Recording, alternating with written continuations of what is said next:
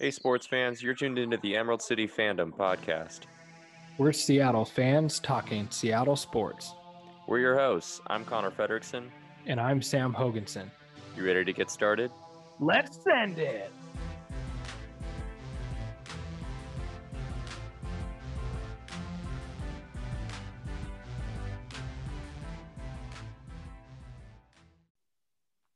Welcome back to the pod, folks. This is episode nine, and we're talking some more Husky football today.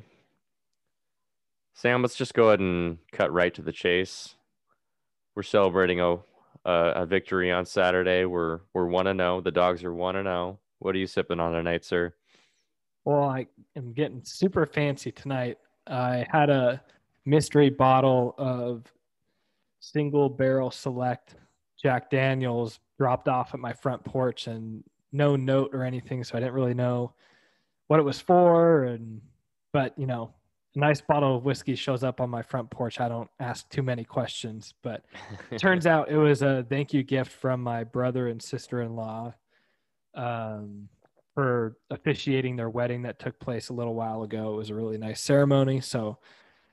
I decided to crack it open and take a taste, and it is delicious.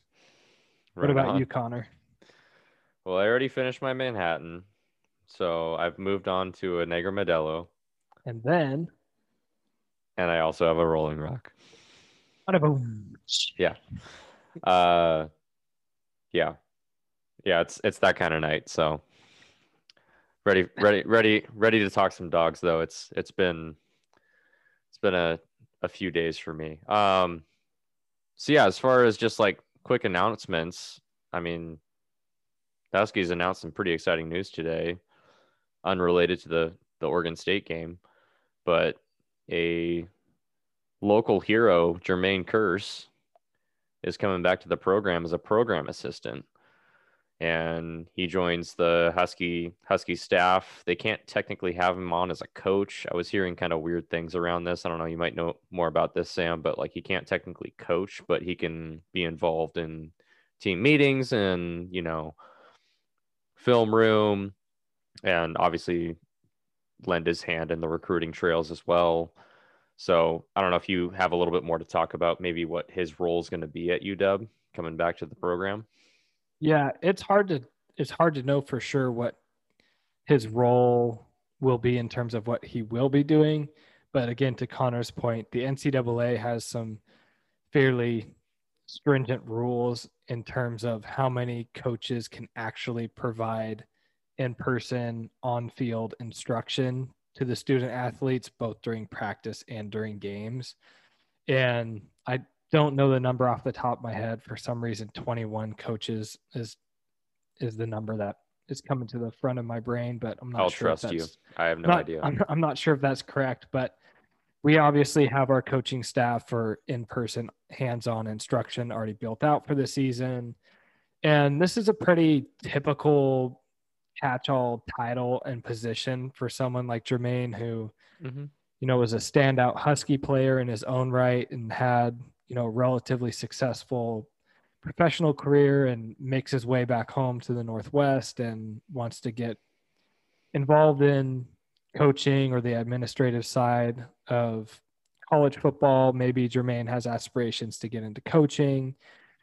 I mean, recently we've seen this actually play out with a former middle linebacker for the Huskies, John Timu. He went on and had a yep, handful of years in the NFL for the Chicago Bears until he came back as a program assistant. I want to say two or three years ago, and now yeah. John Timu's an actual, actually a hands-on coach. He's a graduate assistant linebackers coach, and so he's mm-hmm. obviously chosen to go down that coaching path. Mm-hmm. But for the last couple of years, Timu was really involved in more of the administrative, you know, aspects of taking care of the players, whether that, you know, is balancing school and football and getting to meetings on time, lending his hand in recruiting aspects, obviously being a successful product of the University of Washington football program. He's someone that you want to spotlight and put on a pedestal, similarly to obviously Jermaine Kearse being a hometown hero, tore it up at Lakes High School, then the Huskies, and then even further solidifying himself as a Seattle hero, joining the Seahawks and being a pretty integral part to our Super Bowl championship. No doubt. So this is a really I, I'm really stoked about this. Having your key players return home not only says a lot about your program in the sense of, you know, it, the fact that it, people have enjoyed their experience here so much that they want to come back and give back right. to the players that are following in their footsteps, but you can't have enough people involved in the program that bleed purple and gold and really live for Husky football. And I think both John Timu and Jermaine Kearse are those kind of guys. And so I imagine he'll be around the program for a while and more or less kind of just getting his feet wet into, you know, what he might be interested in in next year or the years down the road in terms of carving out his direction. But it's awesome to have him around the guys around the program. And I think he'll add a little bit of a spark to the building, which you're always looking for. Yeah, no doubt, for sure. Just like kind of that. It's, always good to have another positive energy guy around around the program, and like Sam said, Jermaine Kearse is a Husky through and through. So can't think of a better better guy to have in the program as a program assistant than than Jermaine Kearse. All right, Sam. Let's uh let's kind of let's kind of toast to our final thoughts on this OSU game. And Sam and I both watched the game again, and obviously you watch it through a second time, and you'll develop some other feelings. And I think both of us were kind of in the same sentiment on Saturday that it's a bit of a disappointing game, just from the fact that we kind of barely eked out a win against a much inferior opponent in Oregon State as far as talent goes. Um, but nonetheless, it was a, it was a win. A win is a win. We always take a win. Um, watching watching this again, I think Sam and I both agree that aside from some special teams blunders, this was probably like a three score game. And um, I know that we were texting about this earlier today, Sam. I mean, you had you had right off the bat after our first drive a like catastrophic punt punting situation. Yeah. That turned into a Beavers touchdown that was like the epitome of what 2020 is, as I said on Saturday. Just a ridiculous play. And then credit credit the Huskies. I mean, they they responded from that to that right away with a touchdown drive, and that was good to see. Like that was I I think that was probably Jimmy Lake put it as hit that was his favorite drive of the game was them facing that kind of adversity right off the bat and then responding to it and going and getting a touchdown and Sean McGrew was heavily involved in that in that drive and we saw some good things from him.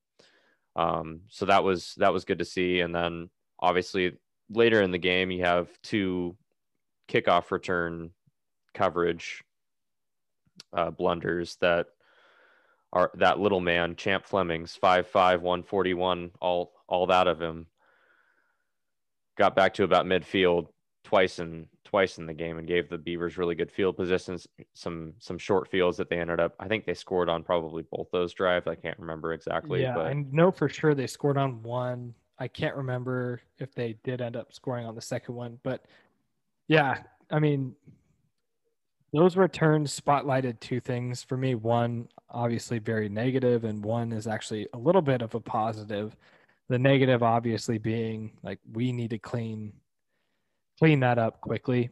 For Our sure. kickoff coverage wasn't great last year either. It mm-hmm. needs to continue to improve, and I didn't see that over the weekend. So I'm hoping we can get that cleaned up. And it just seemed like there were some blown assignments and people getting out of their you know losing lane integrity and losing their gap and their responsibility. I'm, hope, I'm hoping it's first game rust and jitters. Yeah, because to Connor's point, you can't give your opponent such a short field. That's just a recipe for disaster where they only have to gain two first downs and then they're in field goal territory. They're going to put up points. But I would say the one positive out of that is the person that made the tackle on both of those long kickoff returns was our kicker, Tim Horn. Mhm. And they were solid tackles. He's a big athletic guy. I'm pretty sure he's 6'2, Oh, he's a- yeah, he's not- 210. He's not your normal kicker. So, I mean, I don't want my kicker making tackles on the kickoff coverage ever, but it is kind of nice to know that you have someone back there that is not only fast and athletic as a last resort, but also willing and able to tackle. So, in the instance that we do have more long kick returns this season, which at this point I wouldn't be surprised if they happened, Mhm. I don't foresee. I mean, Tim Horn is not going to be as susceptible to getting juked out of his pants like most kickers are. So that's kind of nice to know that he's at least capable of making a play back there. But again, that's really digging for a silver lining behind two plays that really were quite pitiful kickoff coverage. So if Yeah. you look at that, I mean, we you look at that. So we had gave up seven points on the botched punt. I think Mhm. they ended up with a touchdown on short field, so that's 14. And then in we the have a missed third kick as well. quarter, in the third quarter, we had another great drive where Dylan Morris made a couple of really nice throws on third down. We were controlling possession, controlling the line of scrimmage, running the ball well. We drive all the way down to like the 10 yard line and can't punch it in. And we come away with no points because Peyton Henry pushed the kick. And so now you're sitting there at, we basically, we left 10 points on the board and we gifted them or sorry we left three points on the board and we gifted them 14 Yeah. Yeah, for sure. And I mean, you'll you hear coach, coaches talk about this all the time that football's a three phases game and special teams is part of that, you know, and we dominated pretty much in every facet of the game, especially if you look down the stat lines. I mean, you're looking at total yards 408 to 252, yeah. rush yards 267 to 167. Still would not like that to be quite that high. Time of possession, we held the ball for nearly 37 minutes of the game compared to Oregon State's 23. Um, we had we had a turnover, two turnovers, yeah, two We had two. turnovers. Te- technically, with the last minute interception, um, as well as the the turnover on downs too. Um, we were more effective in third down situations and fourth down situations. We were eight of 16 in third downs, two of two in fourth downs, 75 plays to Oregon State's 58. I mean, we dominated literally every statistical facet of this game if you're looking at team stats besides special teams. And for it to end up in a 20 to 7 to 21 game just shows how much special teams can actually mean in a Yeah. certain ball in a certain game. I'm sure Dick Baird would be very proud of us talking about this right now because Dick Baird is a big special teams guy. We got to win the kicking game. He always says we got to cover well, all that stuff. So it Shout out almost to cost shout out Yeah. to Dick Baird. it almost cost us this game that's for sure It definitely did. So glad that we were able to hopefully learn from that in a in a victory. It's always easier to learn this stuff in victories than it is in losses, as far as from a fan perspective, at least. So, um, do you have any other kind of like general thoughts and feelings from like Jimmy's press conference on Monday? I mean, I know Huh. that he was pretty fired up about how Dylan Morris played. Um, I think again the stats don't really tell the whole story on how indicative of his play was. Um, and I know that the other thing that he stressed was just the whole overcoming adversity. Jimmy's a positive guy in general, and he likes to really find the bright spots in games and stress those, especially to his players, but also to the media. Um, but I think I think the whole overcoming adversity was it's that's a legit thing. I mean, like Yeah. literally you find yourself in a 7-0 hole right off the bat on a super fluky botched play that is you have a young freshman long snapper. And I mean it's it's kind of adversity for an individual as well as the team because that individual and Jaden Green ends up coming back after that and having a solid game. He had another high snap, but no real mistakes after that. Right. And then the team responded well again. Like I said, came right back and scored a touchdown and really again dominated the game outside of outside of uh, special teams and coverage being one of them, and then also um, Peyton Peyton Henry's missed field goal. Yeah, I think going back to a couple of my takeaways from Jimmy's press conference is, you know, I think there's a convenient argument to be made that he's really similar to Chris Petersen in a lot of ways, which he is. Yeah. I mean, Chris Petersen, you know, I think Jimmy Lake calls it Chris Petersen's secret sauce and he shared the recipe and Jimmy Lake is going to stick to the recipe. While all of that's good and true, Jimmy Lake is not Chris Petersen, and that has never been more evident than in this press conference. First of all, he walks in with a hat. It's a white hat and printed on the top of the hat it says run the damn ball. Chris Petersen's not wearing that hat to a freaking press conference. I guarantee you that.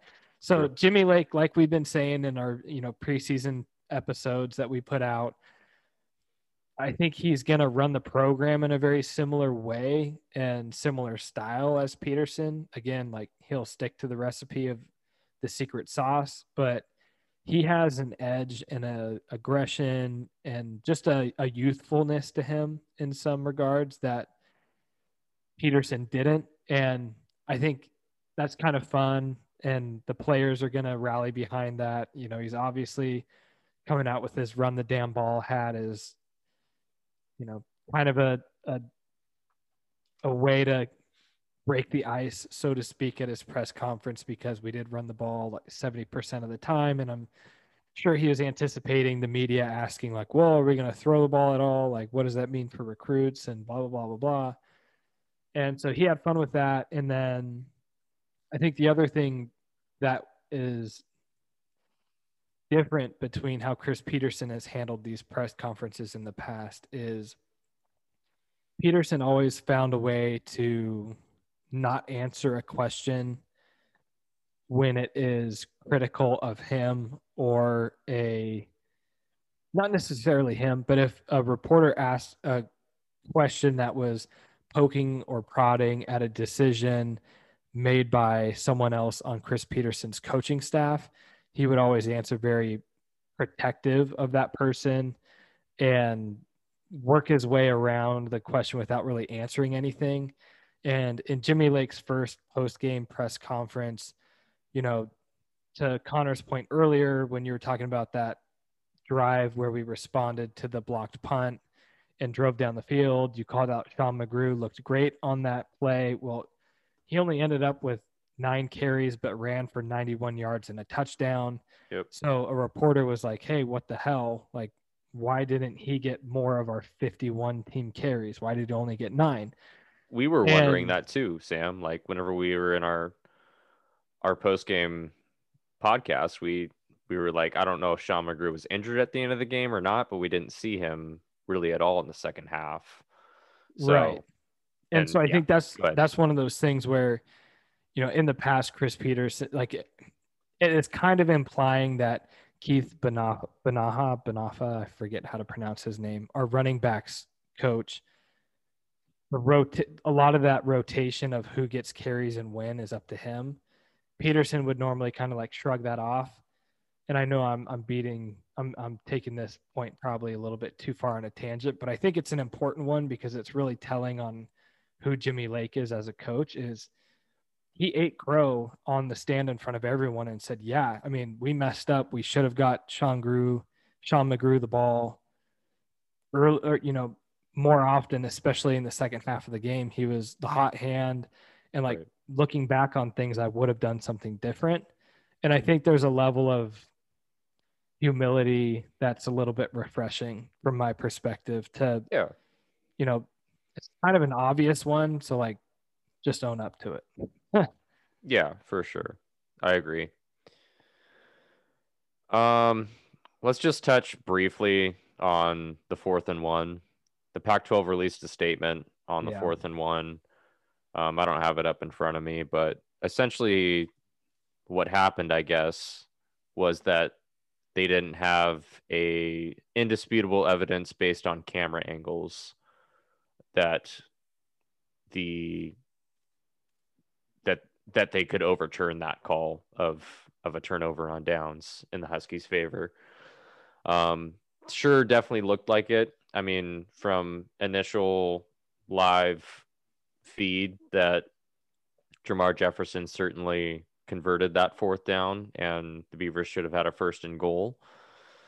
But I mean, they definitely didn't have the camera angle, and it sounded like there was some some issues with cameras, and they didn't have all the camera angles that they typically have on a normal normal Pac-12 broadcast. Um, and the refs didn't have didn't have access to those cameras, so you can yell at the Pac-12 for that for sure. I get it. It's obviously not a good look for the Pac-12 to come out with a statement that says they basically didn't have the necessary resources to make a good judgment call on on But, something. uh, but again, on, this is real quick. this is this is football. So go ahead.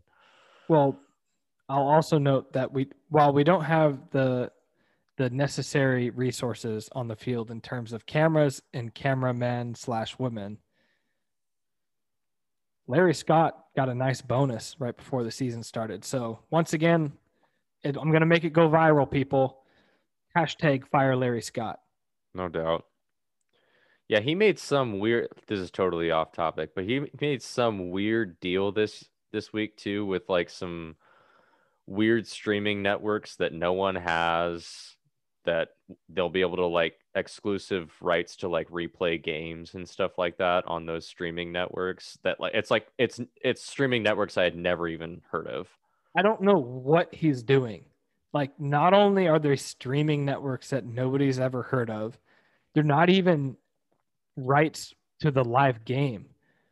No, they're replays. It's the most obscure yeah. contract, and he's like toting it around like some massive achievement. That guy likes to pat himself on the back more than anyone else, and he bats himself on the back for fucking bullshit. So I mean, it means nothing to me. Like, go to YouTube and type in Huskies versus OSU. You got yourself a fucking replay. Like- YouTube took the game down. I don't know if you saw that. They'll find the there's They'll put it of- back up. Yeah, I mean they. yeah, basically what the Husky archive starts doing once they get taken down, then that person will upload like a Google Drive link so you can Mhm. download it. Right. There's always ways around the system. In other words, I don't need to go to like the these system. three weird ass streaming channels to watch a replay, especially when you For can sure. watch. I know I'm not on, doing that. on Pac12network.com or whatever. Pac12.com has them all. Screw So that, I- dude. Larry Scott's a dumbass. He needs Yeah. to go in a bad in a bad way. We'll probably talk about it basically every episode. Where were we? I don't even remember. We were talking about the controversial call. So anyway, it, it, I think there's probably a very like a more legitimate argument on the side that he probably got he probably converted the first down. That being said, you can't say that like the Beavers win the game because of that. I mean, the, there was 14 minutes left in the game after that. So get over it, people. If that's like driving you nuts, if you're a Coug fan right now and you're all salty hmm. because the Huskies won in controversial fashion, I mean, suck it because Listen, like Don't leave it in the hands of the referees. Like no, you had third and one, you had fourth and one, gain two yards. Like that's the Yeah. harsh way to put it. yeah, don't but- gain a yard and a half, gain two yards so that you can actually get a first down on fourth Yeah. and one.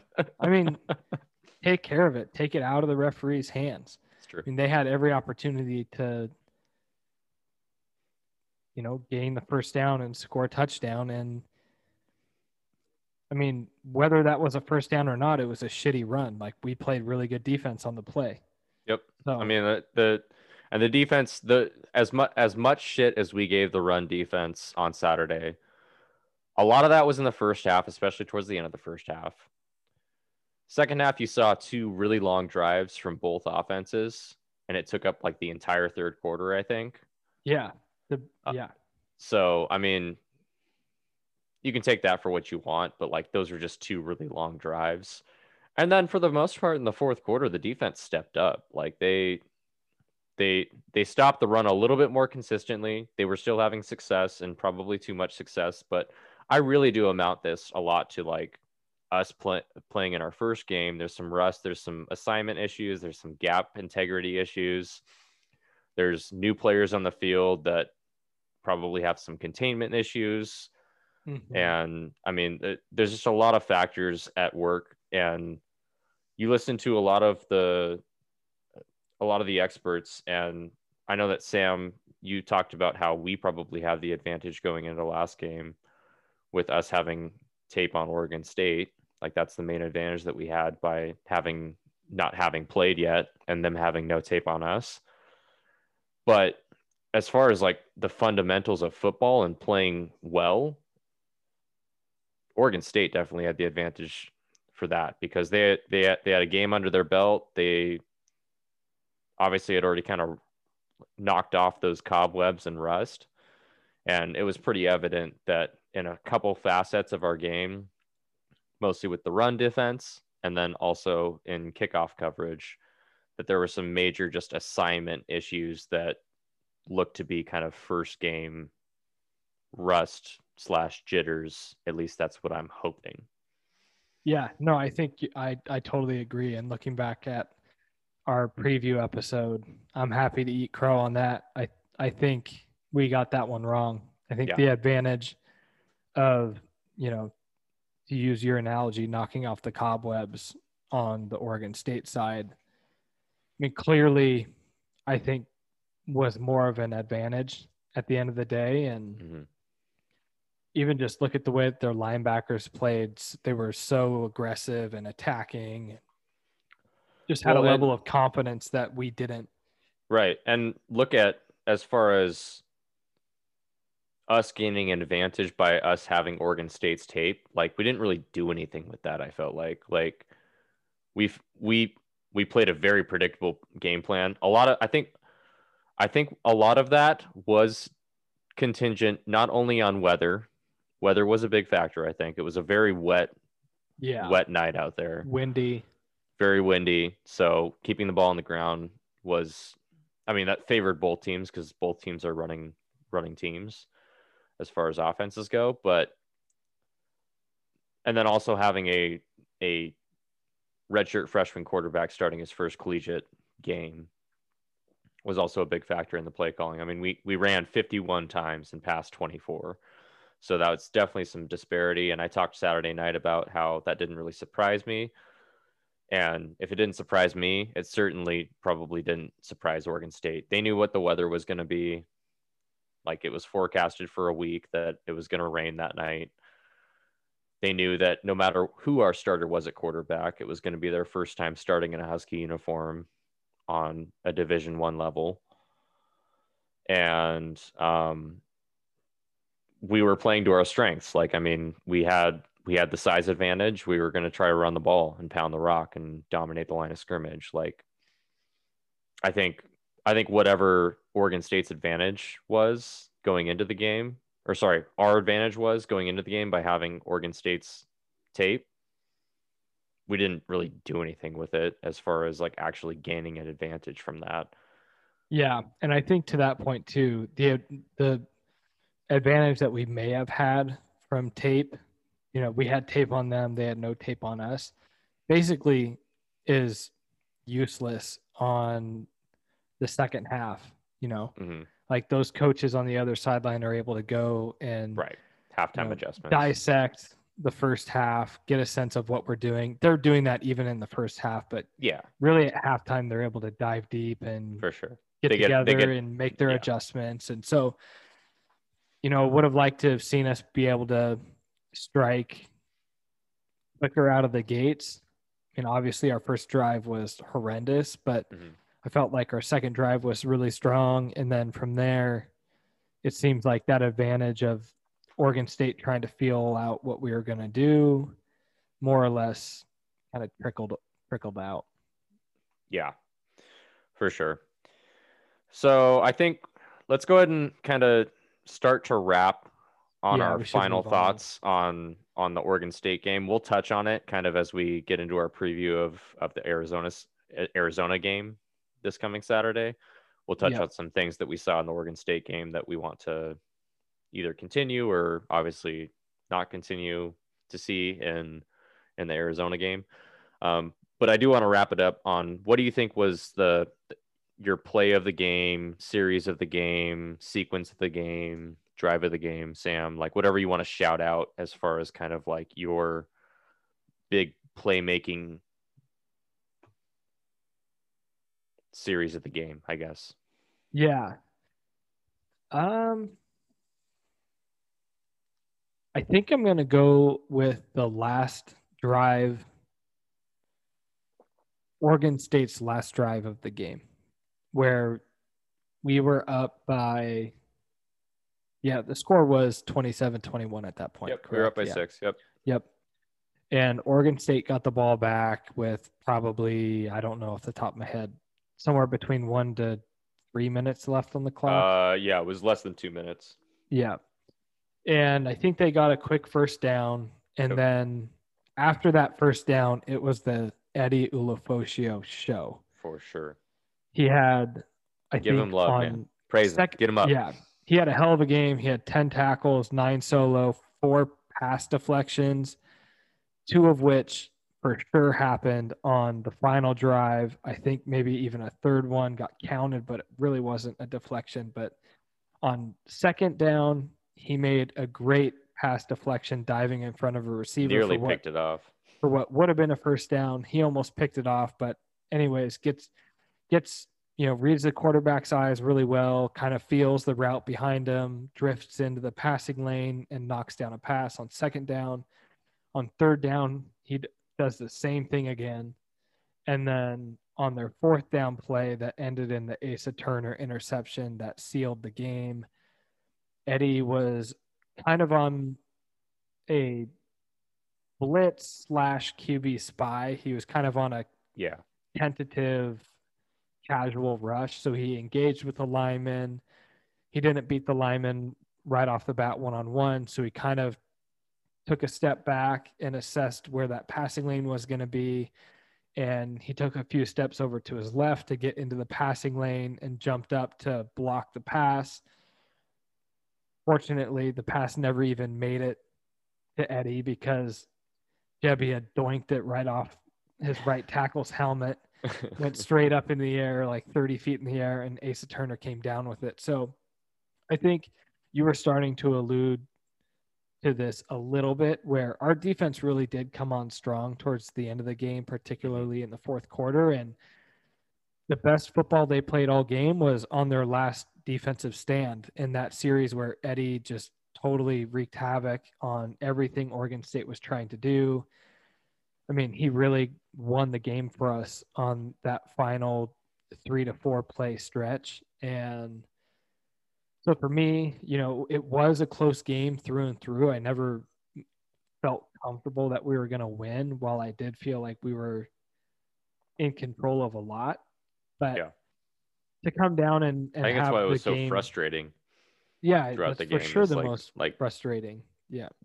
it felt it felt like we were controlling the game, especially when it came to a time time possession and yards, you know, factor and statistical line. But obviously, the score line was not reading in that way. So No, exactly. I mean, nothing epitomized that frustration more so than how our offensive possession right before the series I'm talking about ended. We had a really nice drive. We're chewing up clock. We're up by four points and or three points. Three points. What was it, 24 21? Yeah, it was Uh, 24 21.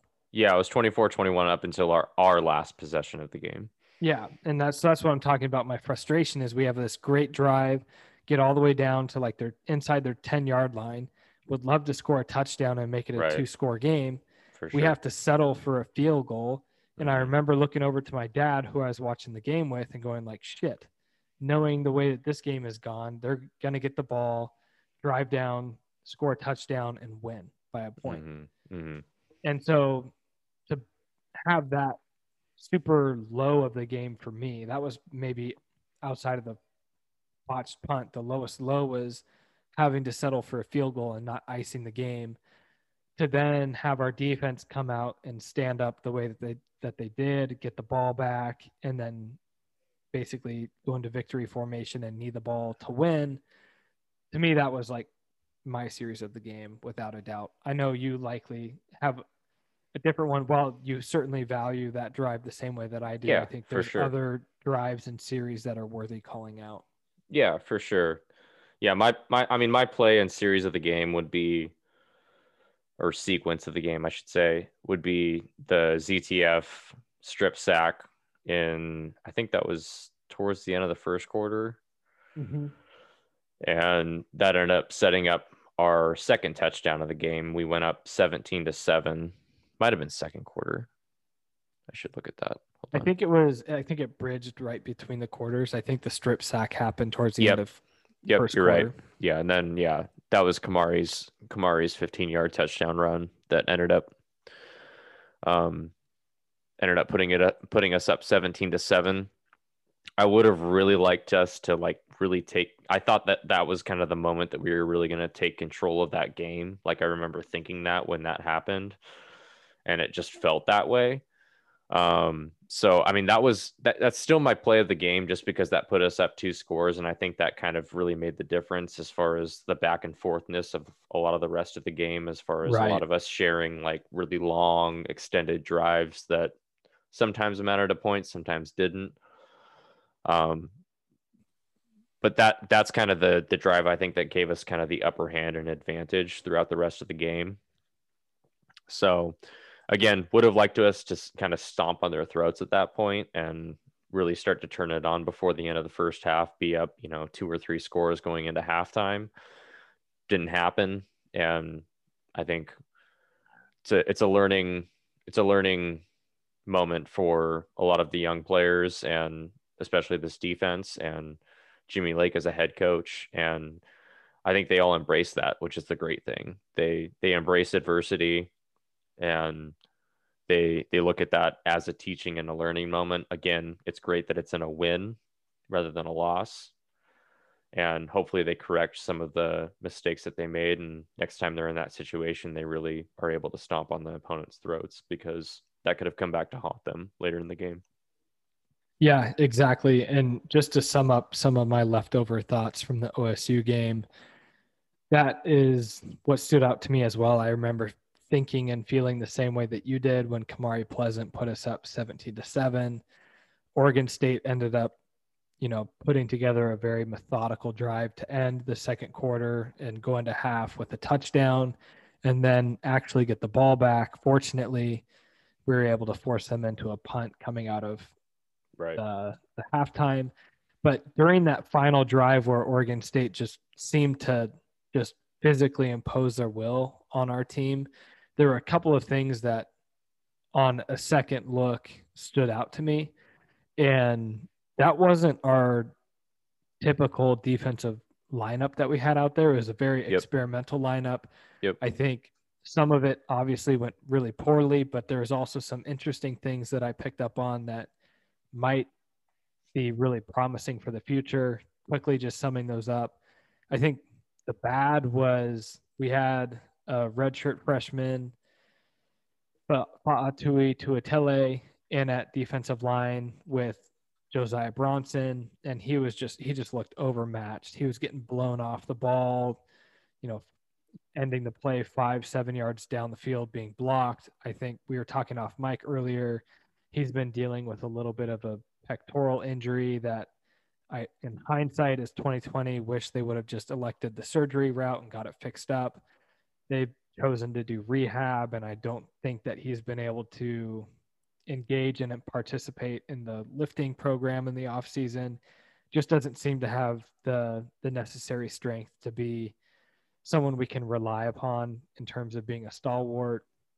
Sav'ell Smalls looked really good at times in pass rushing situations, looked god awful on that drive in running situations, totally gave up the edge. And Jermar Jefferson had a couple of big runs to his side.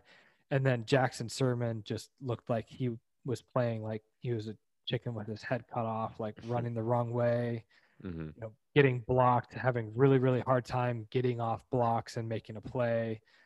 So those are kind of like the bad takeaways from that drive that we actually did get cleaned up in the second half.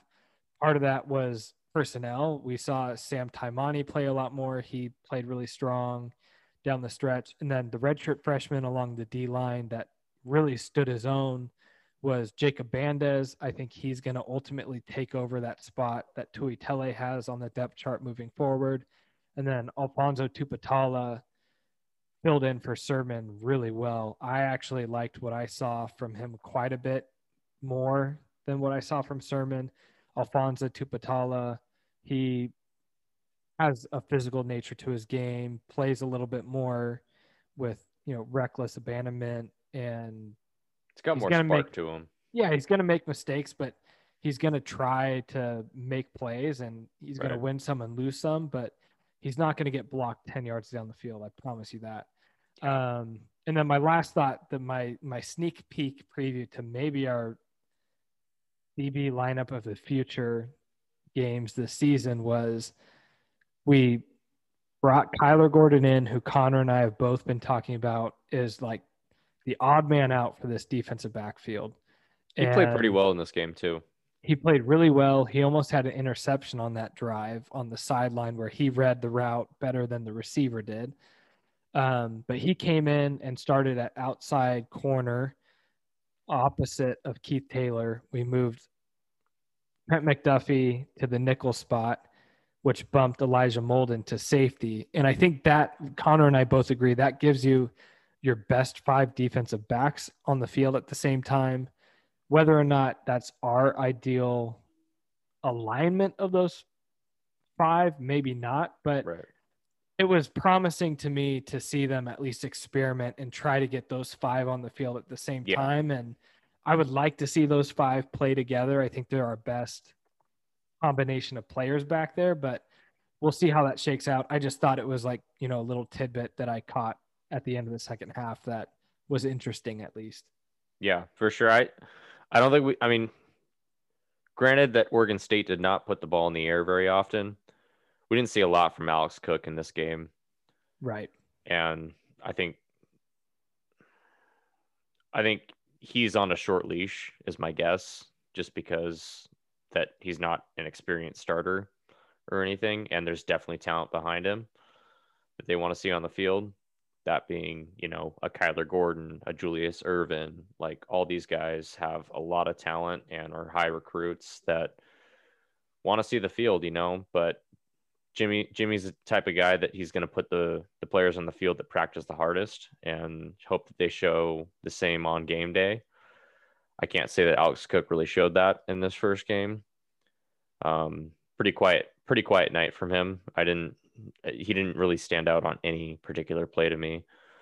Um, so I'd like to hopefully see more from him from the Arizona game that's coming up here, and we'll segue to that in a second. But um, if not, I'd like to see them exercise that short leash and possibly give some of these other guys a chance. And Kyler's one of those guys that I think could thrive in not only a safety role, but like he's just too good of a player and too athletic to not have on the field in some of those crucial moments. They they seem to show that, and I like that that from the coaching staff that they trusted him to be on the field, and especially towards the end of the game. So Yeah, I couldn't I couldn't agree more. I Alex Cook, to your point, the jury's still out on that one. He was asked to play deep safety the entire game. And to your point, Oregon State wasn't really testing us down the field.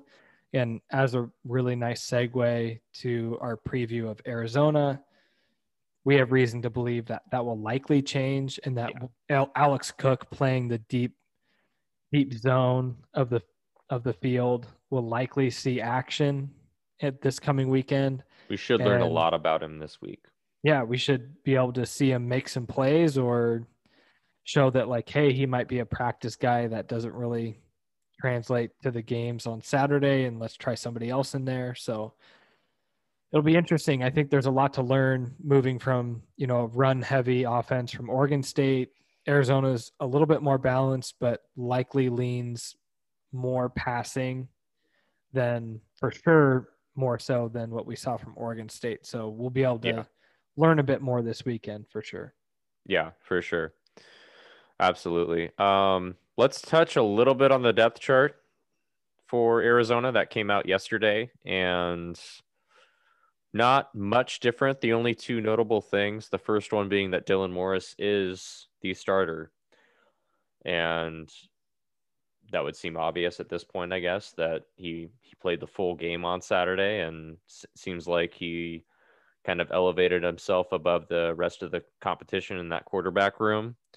And like Sam and I said, I I don't think the stat sheet shows how well he played on Saturday. And I think Jimmy Lake noted a couple of key stat statistical lines from Dylan Morris that he converted 50% of his third downs. And many of those were through the air. And the two fourth downs that they converted were, I think, both him sneaking the ball. So he shows a little bit of moxie and some toughness that he's not afraid to get behind a lineman and get that one or two yards, the tough yards that, you know, sometimes determine ball games. So yeah, that's scored a touchdown. See. Scored a touchdown doing exactly that. Exactly. So it's really good to see that kind of moxie and just playmaking ability from from a redshirt freshman and a young player and to see that confidence and you know, I think I think honestly the sky's the limit for for Dylan Morris. I I don't think he has the arm strength to take the top off of a defense probably, but he's got adequate arm strength that you could definitely throw a few deep balls in there, especially off of play action. I think that's something that again we'll talk about in a little bit here that we hope to see probably in this Arizona game. Um, so that's one of the things that that came out in this in this initial depth chart. And the only other real change that we saw was that Rome Odunze has officially unseated Austin Osborne as the backup to Terrell Bynum at this point.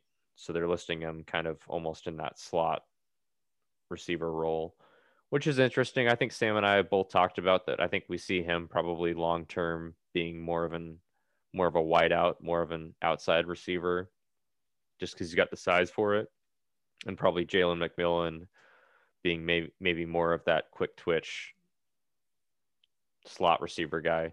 And I think to that point, Sam and I were also talking off mic about the end arounds in this game and how we thought that Terrell Bynum was extremely successful in those. And we saw one end around to Jalen McMillan that looked really good.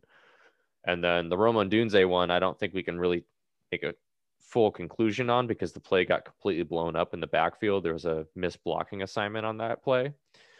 Um, but obviously that went for negative six yards. So whether or not that was a, like a, a, you know, a line error or maybe getting too cute with the offensive play calling at that situation in the game. Fact of the matter is that I, I, I would say that Jalen McMillan probably fulfills that role a little bit better than Rome Odunze, at least initially right now. So yeah, no, I'd agree on the Romo Odunze one. I think that's a little bit of a play calling gaff. We ran the same end around two plays earlier with Terrell Bynum. That was a successful play. Very successful. Two plays later, we try to run the same thing going the other way with Romo right. Odunze, and it gets blown up. The one thing that I will add on Jalen McMillan's end around was that should have been a damn touchdown. Probably should have been. Yeah, you're right. So if you watch that play, Henry Bainivalu, our right guard, is pulling and he's out in front of Jalen McMillan. And there's everyone is covered at this point except one person. So it's one versus two. We have Jalen McMillan and Henry Bainivalu, and then I think it was a linebacker for OSU. And as Bainivalu was making his way around the end of the left side of the line, kind of bumped into Jackson Kirkland and kind of friendly bumped, fire bumped Kirkland off of his guy, and that defender was able to kind of sneak up and catch Jalen McMillan. But if we block that cleanly, if Bainivalu gets around that corner clean, that's six points for sure. And we I mean, you talked about it right off the head. Um, in earlier episodes, Sam, that Jalen McMillan's a home run threat. Like, Oh and yeah. obviously not just as a receiver, as a runner too. If they're gonna incorporate this end around, which we saw quite a bit of. I mean, we saw five, I think, five end arounds in this game. Um, four or five, I guess. Um, and so that's obviously going to be a big part of this this rushing rushing attack as well is getting some of these receivers involved in the running game. So it's it. I would like to see Jalen McMillan get the ball more in his hands because he's obviously a playmaker and he can make some guys miss and is like we've alluded to a, home run threat once once he gets in some open space. So those are the only two depth chart changes from this last week um, going into this Arizona game. So not much else to touch on. I will say that again, Tuli and uh, Laiatu Latu are both listed as starters again. Both of them were in street clothes on Saturday, so it'll be interesting to see if their injuries were just kind of minor or if they're going to linger throughout the season and we're going to still see Sam Taimani start in that Tuli spot and um, uh, ZTF get get running Laiatu Latu's spot. Um, ZTF obviously showed showed us some pretty pretty good shit in that first game, so I wouldn't I wouldn't be all that all that disappointed to to see him start again on on Saturday. Um, Can I have some more? yeah, but but again, I mean, Le- Laiatu Latu offers something else as well, and he's obviously a little bit a little bit more experienced as far as just play time. He got a little bit more playing time last year than ZTF did, but ZTF, if he's able to, especially against the Arizona offense, it's gonna they're gonna throw the ball around a little bit, so he's gonna have some opportunities. He looked like the real deal. yeah, we'll see. We'll see what that amounts to. He's definitely an art of the strip sack. We have learned that that he's he's going for that ball in the quarterback's hand, and maybe that was just a Gebbia thing that he had caught on some film that maybe he holds the ball a little bit low whenever he's winding up, but definitely a ball hunter, and I like to see that from a defensive end. I'm a I'm a huge fan of Cliff Avril, so That's what I was just gonna say. I think he Yeah. must have been working this offseason with Cliff Avril over Probably. at Ford Sports Performance. yeah, I'm sure he was. Yeah, it wouldn't surprise me. And look, ZTF is he's a long levered guy. He's got long arms, and I was really pleasantly surprised with the impact that he was able to have on a game where, you know, the opposing team only passed passed the ball 24 times, and he was in there a bunch and two sacks, two forced fumbles. We recovered one of them needless to say, he's going to be double. He's going to see his fair share of double teams next week. yeah, which should free up some other other guys for some opportunities. So hopefully we can take advantage of that. Whether or not he's actually getting into the backfield and making an impact, if he's he's getting double teamed, then that should free up some other players. So that's that's a good thing as well.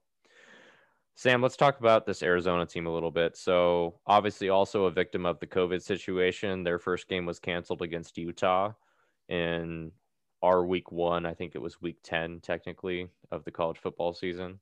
Yep. So they had their first game this last week as well against USC, 20th ranked in the nation, USC coming in and, you know, put up a pretty good fight against them. A USC team that I think, and Sam, you probably echo the same feelings, is probably overranked for what they are. Obviously, have some good talent, but their coaching is very suspect nonetheless, Arizona put up a really good fight against them and, you know, took them blow for blow. And I saw some interesting things in this game that we'll we'll touch on here and we'll start listing out some players here in a second. But um, I just didn't know if you had a general feel for Arizona as far as what we should look for in this game and style of style of play that they they like to play. Kevin Sumlin's a a seasoned coach in college football, has had some success at some other programs previously, and is trying to turn out turn around this Arizona team that you know kind of underperformed last year with a quote unquote Heisman contender in Khalil Tate Yeah. that ended up really amounting to nothing. Um, obviously, I have a new quarterback this year. but they're trying to kind of rebound off of a underperforming year. Yeah, I would say in general, my my main takeaways are I think Kevin Sumlin has really struggled in Tucson since he's been there. Those Arizona teams have been kind of sloppy, haven't seemed to be very well coached. And the way that I would I would summarize Arizona is they're the exact opposite of Oregon State in the sense that Oregon State is physically underwhelming. They're small, they're not very tall and long, they don't have a lot of stature along the trench lines, but they're a well coached team. Like Jonathan Smith has in that coaching staff, I think they're getting the highest potential out of their players that they can. I can't say the same for Arizona. I don't think that, you know, for almost as long as I can remember, I think Arizona in particular has been one of the more underachieving teams. And I would I will throw Arizona State in there as well for the point that I'm about to make, which is I think Arizona teams benefit with their proximity to both Texas and Southern California.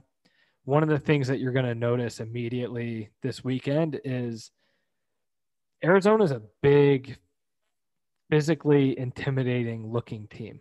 Now, whether definitely, or not they're going to definitely bigger than Oregon State, for sure, whether or not they're going to play with nastiness and aggression and really play as big as they look that remains to be seen. But at the end of the day, and we've seen this, like we've struggled against the Arizona teams, particularly in the desert.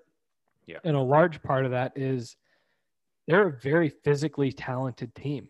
You're going to have big, strong, fast, long athletes that we're going to be competing against this weekend. And while I don't think that they're as crisply coached as a team like an Oregon State, they are going to be a different monster in terms of the kind of athletes that will be competing one on one in some of these position battles with.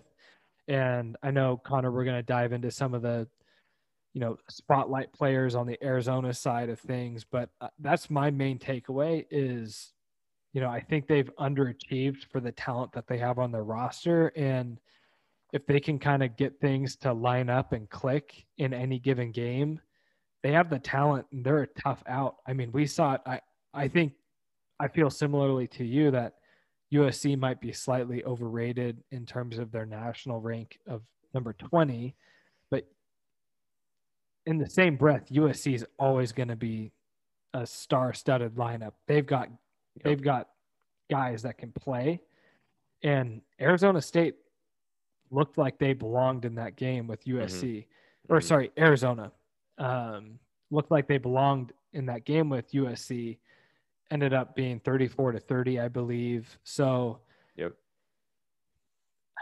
It just kind of feels like an inconsistent team a little bit. I think they're they have the talent to be in the game with anyone, but if you hit them in the mouth out of the gate and put them away early, I don't know that they're coached well enough to to come back. Yeah, and I think this is a this is a team that historically we've had success against, but in recent years it's been a kind of flip of the coin matchup. I think we've won like six of the last 10 meetings against Arizona. So it's definitely a team that we've we've had our fair struggles with and a, like Sam alluded to especially down at their place down in Tucson. Um, we are coming off a pretty vi- big victory last year, albeit with again kind of a completely different team than what we're looking at right now. Um, but it was one of our better games last year down in Arizona, um, especially the second half. That was probably, if not one of our best halves of football. Um, and I think we ended up winning like 50 something to 4, 17 or something like that. Let me see. What was the score last year? 51 to 27. Yeah, 51 to 27. So, and it was like a, yeah, it was a, what is that 17 to 13 game we were down at halftime so we obviously turned it on in the second half uh, arizona only scored 10 points and we went on to score what's 51 minus 13 real quick 38. Yeah, I'm not 38. doing the math. I've had 38 too much points. to do mental math. Yeah, 38 points. So 38 to 10 in the second half. And again, one of our more dominant halves of 2019 saw Jacob Eason. And this is one of the games that Puka Nacua really showed out in last year. So Yep. hopefully he can maybe replicate that performance and even build upon it. Um, and the running game was amazing last year in this game, especially in the second half. And we saw a lot of it come from Sean McGrew Right. last year. He had 13 carries for 106 yards in this game last year. So, um, hopefully he's someone that we can lean on. Obviously, he was someone that stood out in the first game against Oregon State. Maybe didn't get the opportunities that he deserved, especially in the second half. Um, so someone that I I hope can spark this offense. He's he's just he's a guy that you want to get into space, and if he can get into space, he can make stuff happen. Um, so and he's he's he's just smart with the ball. He's an experienced player, so obviously been kind of a, a mainstay of this running back group for about three years now. So, um, all right, let's talk a little bit about these Arizona players. Unless you had anything else to touch on before then. No, I think let's dive into what we are expecting to see from the Wildcats this weekend. Yeah. So on the offensive side of the ball, for them and our defensive side, obviously you saw us struggle against our very good running back in Jermar Jefferson and a solid running game in Oregon State last week. Cleaned it up a little bit later in the game, but definitely something. I mean, we gave 167 yards, and uh, I don't think you want to see that every week. Um, and Arizona has another tough runner in Gary Brightwell. Backed up JJ Taylor last year, who is a very talented running back as well. Um, he's on to greener pastures now, but Gary Brightwell is uh, a senior running back, 6'1, 218, pretty big guy. Not not only that though, he can he can move. Like he's got some major explosion uh, right out of the gate, and he can make some guys miss in the backfield. I know that he took like a short, someone that they like to use in the passing game too. He took a short pass from their uh, quarterback Grant Gunnell that we'll talk about in a second. Um, on a third and fifteen earlier in that game, on a, I think it was ended up being a scoring drive. It was a third and fifteen. Took like a short pass. He was the outlet out on the out in the right flat. Made two guys miss in the backfield got upfield, like his acceleration is impressive. Like he got upfield quick. Zero to sixty in a hurry. yeah, and and ran through two guys to get that first down. So definitely someone that's going to be tough to tackle, and we need to be really disciplined. And I think it all starts with making sure that we bottle him up before we even get to their passing game. They're obviously going to they're obviously going to throw the ball no matter what throw the ball more than Oregon State did. Like they just have a more prolific offense in that way. But if we can't stop this Gary Brightwell kid, then we're in for for a rough day. He he ended up going for 21. He went ended up going 21 rushes for 112 yards, and he also had three receptions for 20 yards. Like I said, he's he's he's a good outlet for for their quarterback in the passing game. Um, so definitely someone to keep your eyes on. Uh, he'll he'll stand out. He's got some dreads, um, and definitely is an explosive player. So someone that the the Huskies need to need to stop if they're going to have some success on the defensive end in this first game. Um, Sam, do you want to talk a little bit about their their quarterback and Grant Gunnell? Yeah, for sure. So he's a sophomore, really big guy. He's got the prototypical NFL pro quarterback stature at 6'6, 228 pounds. And he's fairly athletic at that size as well. I mean, he's no Yeah. Jacob Eason in this in the sense that he showed against a really athletic USC defense that he can get out there and pick up some tough yards when he needs to on a third and short. And so we'll have to keep our eye out for that. And it was interesting to see that part of his game because we didn't see that at all from him last year in like the few spot starts that he got when Khalil Tate was injured. Right. Like I think did he did he ended up maybe even starting our game. He might have played that game. I think he did. So um I'll go back and look at that in a second. But anyway, like it aside from the fact like we didn't see him really take off at all last year and he definitely wasn't afraid to do that. He was it Against almost USC. seemed like he was looking for the run on a Yeah. couple of plays, whether they were And he looked decent doing QB it. Runs. Yeah. I mean, he's not electric with his legs, but he No. will.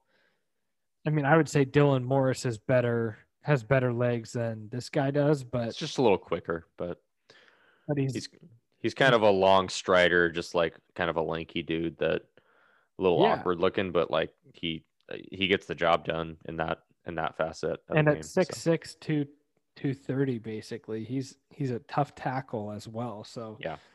that's something to keep an eye on. I know in the USC game he had 40 rushing yards, which isn't anything to write home about, but more than anything was the timing of those 40 yards were in pivotal points in the game on third and shorts, able to pick up the necessary yards to extend the drive and get that first down. So we want to keep an eye on that.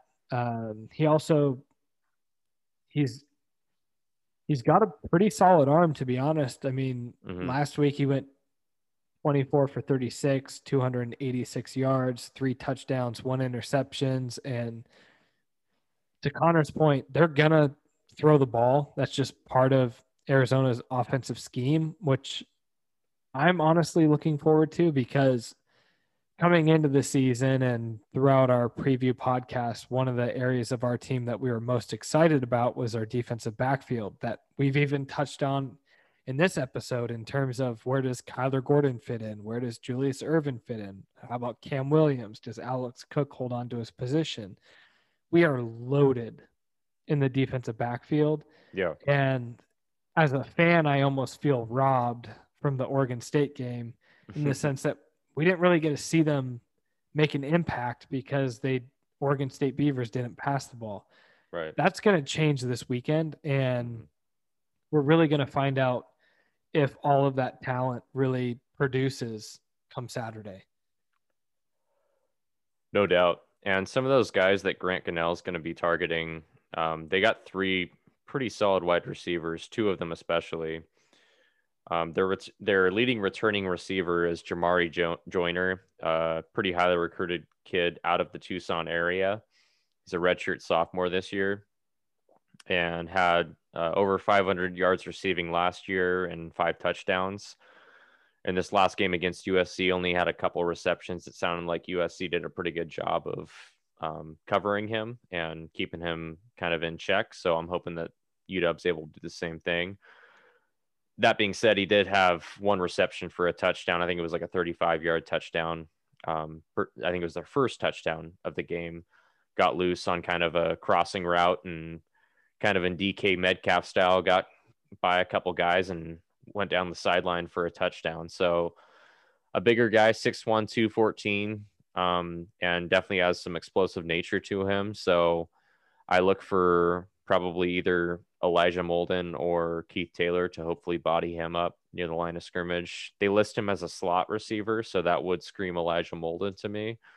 Um, but the matchup of him being a bigger receiver would also scream that maybe Keith Taylor possibly gets some chances against him as well, being a bigger cornerback. Um, their explosive guy, really on offense, though, is their wide rec- their senior wide receiver, number eleven, Tayvian Cunningham, and he is an electric jitterbug. Um, really, really quick, 5'10, 174. So, again, a smaller stature, but he really posed some problems for USC. He had five receptions for 110 yards and a touchdown. That touchdown was a 75 yard touchdown over the top, beat a safety over the top, and outran him to the end zone. Also, was a pretty pretty good outlet for Grant Gunnell in some third down situations. I think he had a couple third down conversions in those in those five receptions as well. And a guy that you look for making some plays after the catch. So they're going to try to get him the ball in space and let him kind of do his thing with some blockers in front. So we really need to be mindful of that and cover him well and just be aware of him on the field because he's a playmaker and definitely someone that you know, probably won't have that big of a game every game, but he's capable of that. So you do have to be aware of him on the field. Yeah, his yards after the catch is what to look for. He really seems to have that shiftiness element to his game. And once he does catch the ball, it's try to get him on the ground as fast as possible because if you don't, he's the kind of wide receiver that's going to make you pay. And he, you know, kind of turns into a running back or a kick or punt returner as soon as he gets the ball. I, I mean, I, I only got a chance to watch the highlights from their game against you against USC, mm-hmm. and there were a couple of, you know, non-remarkable plays in the sense that they're, you know, an eight-yard pass or a twelve-yard pass that he quite frankly made look pretty remarkable with his athleticism. So I think keep your eyes on number 11 on Arizona. I mean, he obviously had a really big game against USC and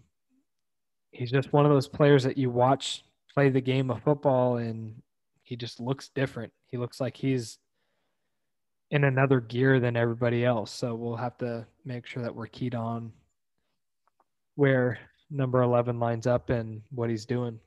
Yeah, for sure. And we're going to have to just tackle well in general. I think I stressed that even with their running back Gary Brightwell, but they they have some athletic guys that can make make people miss.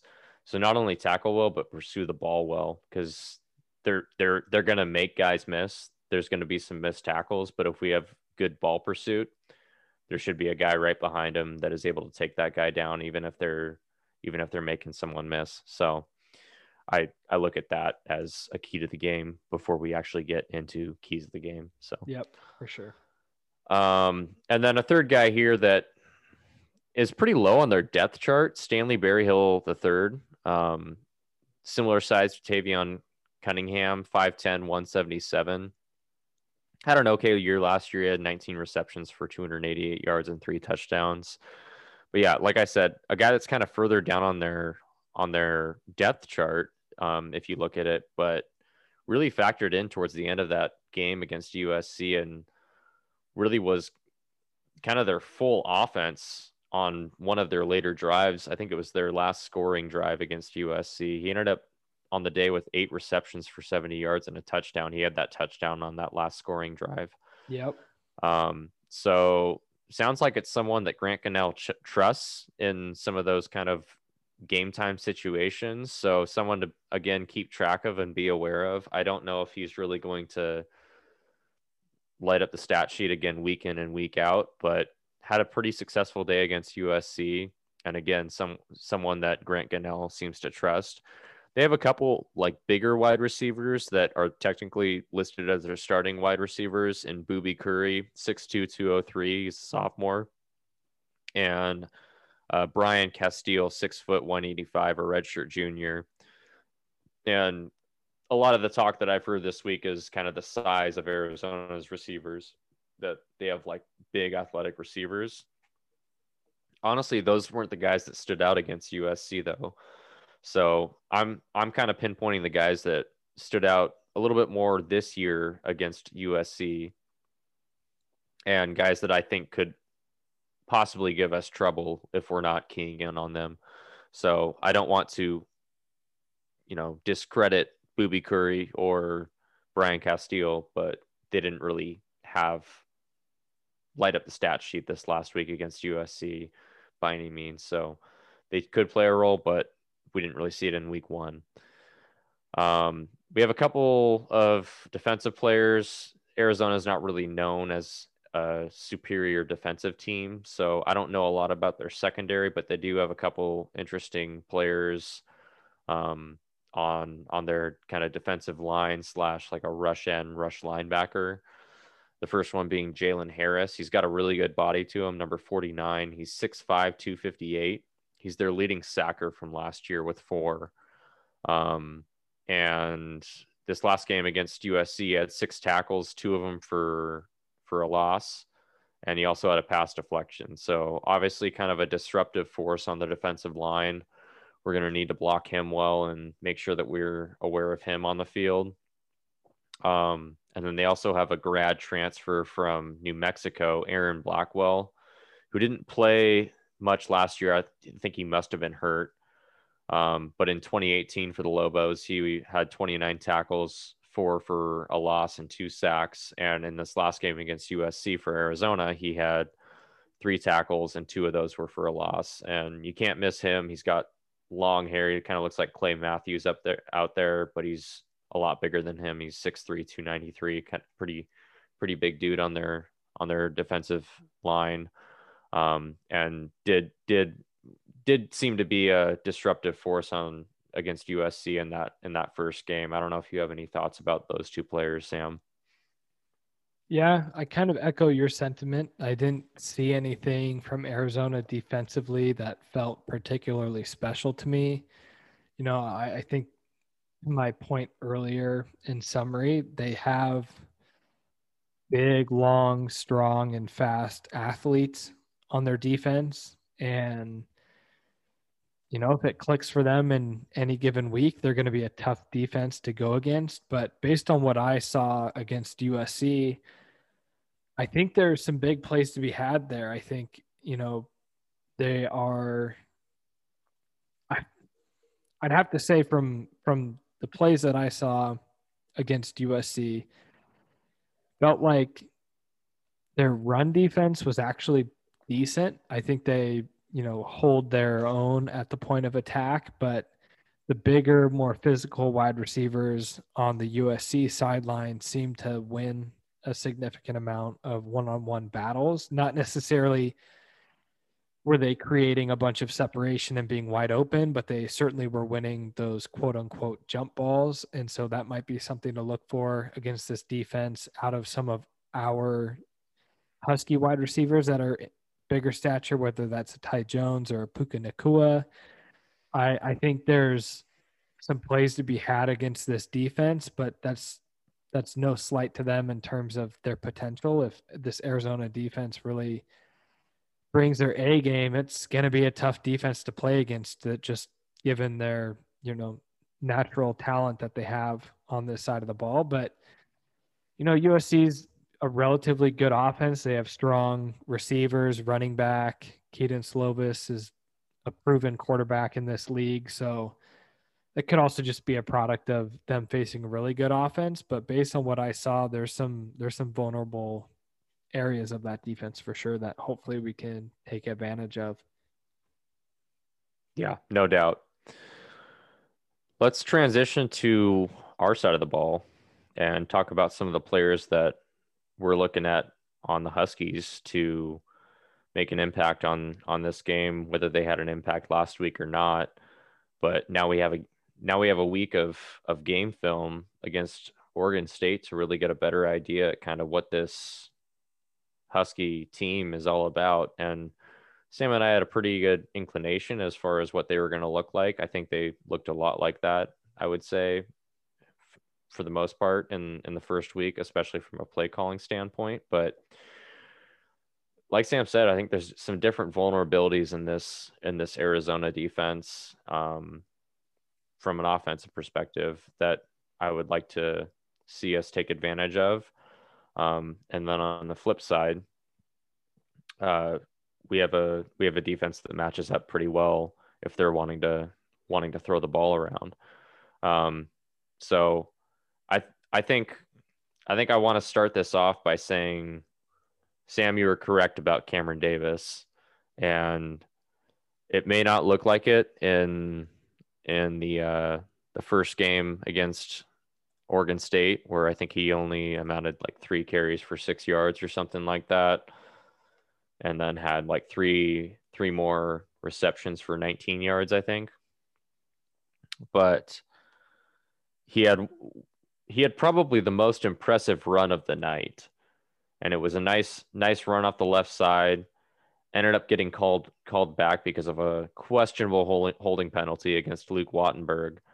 Um, but I think he gained about 13 yards or so on that play. And it was a play that he made a couple guys miss and followed his blocks really well, spun off a dude right at the end of the play and gained some extra yards there. So I look, I would like to see Cam Davis get some more opportunities in this game, not only because of what he brings in the running, like in the running portion of the game, but also because he was our he was our leading receiver out of the backfield in the Oregon State game, and it seemed like that's a part of his game that the Huskies want to want to spotlight. And I remember John Donovan going into this this year talked about how he wanted the running backs to be a part of the passing game. And what better of an opponent to do that against than Arizona? Get some some of these guys in some space. Um, you have you have three athletic guys at the running back position that are really good out of the backfield catching the ball. You have Kamari Pleasant, who was a former receiver, so obviously can catch the ball out of the backfield and do some things with it. And as hard as we've been on him going into the season, he looked all right against Oregon State. So got to give him some credit there. You have Sean McGrew, who thrives in space. Like that's who you, that's really who you want to get the ball in space. And, you know, whether it be a screenplay or, um, you know, just to play out of the fl- like a check down in the flat or underneath, and he has some space in front of him. He's a guy that makes some guys miss, and just as a smart, smart runner with the ball, knows where to go with the ball.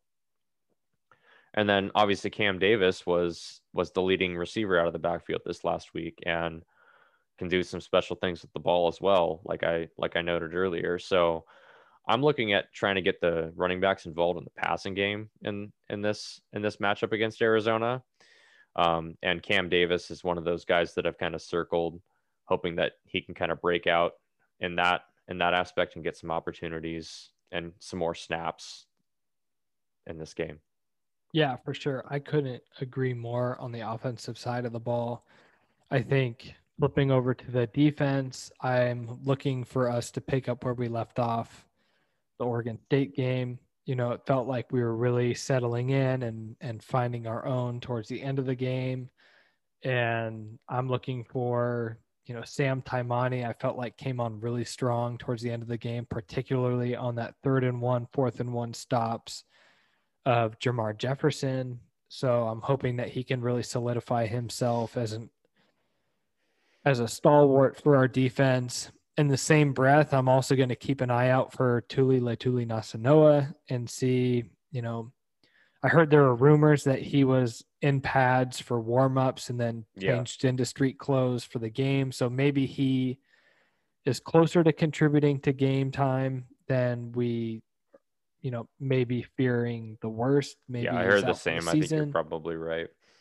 So I'll keep an eye out for him. I would love to see the pairing of Sam Taki Taimani with Tuli Letuli Nasanoa as our two starting interior defensive linemen. I think they both are essentially immovable objects and would pose a really, really potent run stopping duo. I'm going to look for ZTF to pick up where he left off, especially with facing a team in the Arizona Wildcats that are, that are going to drop back to pass more frequently than our last opponent. So there's going to be ample opportunities for someone like ZTF or even a Sav'ell Smalls in an obvious passing situation to put some pressure on the quarterback. And then again, earlier in the podcast, we talked a little bit about our deep safety, Alex Cook.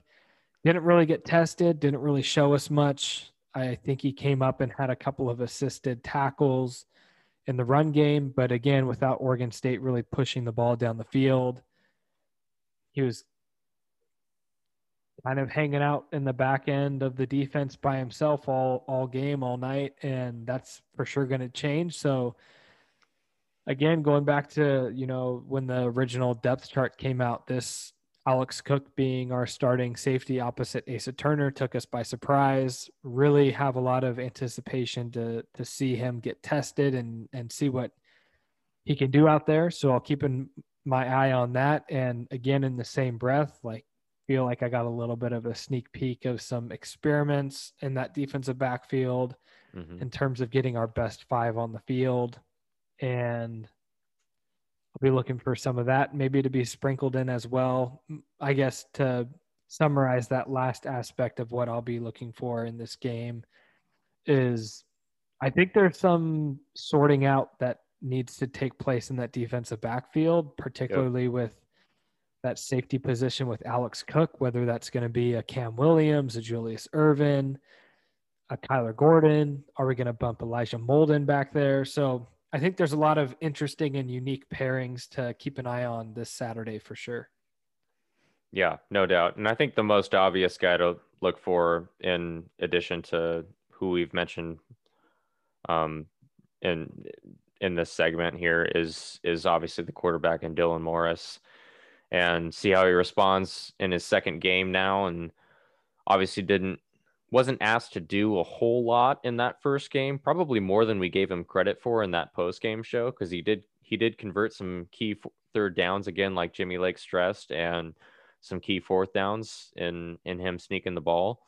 So I'm looking for him to make a little bit more of an impact on the passing game. Like you said, Sam, there's there might be some vulnerability on some of those corners, especially matched up against some of our bigger receivers. And I'd like to see them sprinkled in the offense a little bit more. Cade Otton's a guy that I'd like to see a little bit more in in the passing game as well. Jimmy mentioned that they'd like to get him the ball more than they did against Oregon State.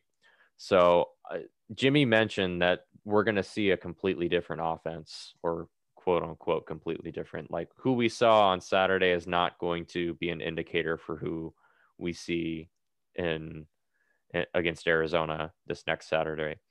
So I believe I look, him. Uh, yeah, and I I think I think Sam and I touched on this a little bit off mic that we said that I think I think it's going to be a week to week game plan. Like I think I think they're going to change their game plan every week and and look for vulnerabilities and and defenses um, and t- try to take advantage of those. So they'll they'll change their game plan accordingly, and I think they believe in the players that they have to make the plays that they need to, and in those circumstances and in those situations. And so I think what Sam and I are alluding to is that we see the advantage possibly being a little bit in the passing game. We're for sure going to run the ball. Like there's like we're going to run the ball. And at the very least we'll be a balanced offense as far as like basically a 50-50 split. I don't think you'll really ever see us throwing the ball around the yard like a Wazoo back in the Mike Leach days with like an air raid style offense. But you'll certainly see Dylan Morris take more of the burden than he did in that Oregon State game and I think it might start this Saturday against Arizona. Arizona. Yeah, I couldn't agree more. I think we'll see Dylan Morris have the ball in his hands a bit more this weekend, and we'll rely on our passing game and our wide receivers to step up and hopefully, you know, they, they knocked to. off their cobwebs and yep.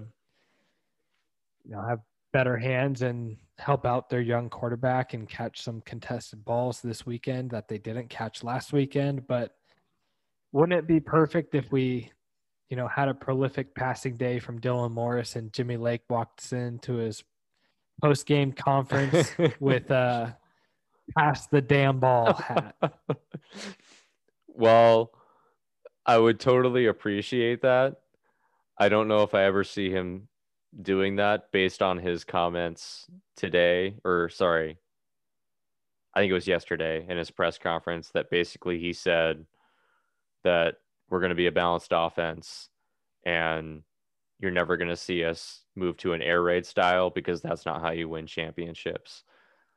Yeah. So I I think that would be funny and I think it's fully worth you bringing that up because that would totally be Jimmy Lake just trolling on us which he's like done if, pretty much all. If if he did it, it would be as a troll. Like he like yeah. I could see him doing it out of that aspect, but he wouldn't be like I think the run the damn ball thing, a little bit of trolling, but like also some sentiment there, like like some real meaning that he he believes in obviously running the ball. We are built to run the ball at Washington, and obviously have the size advantage here, not only in this game but in the next three games. So it's going to be something that's going to be stressed, especially in this offense with a young quarterback.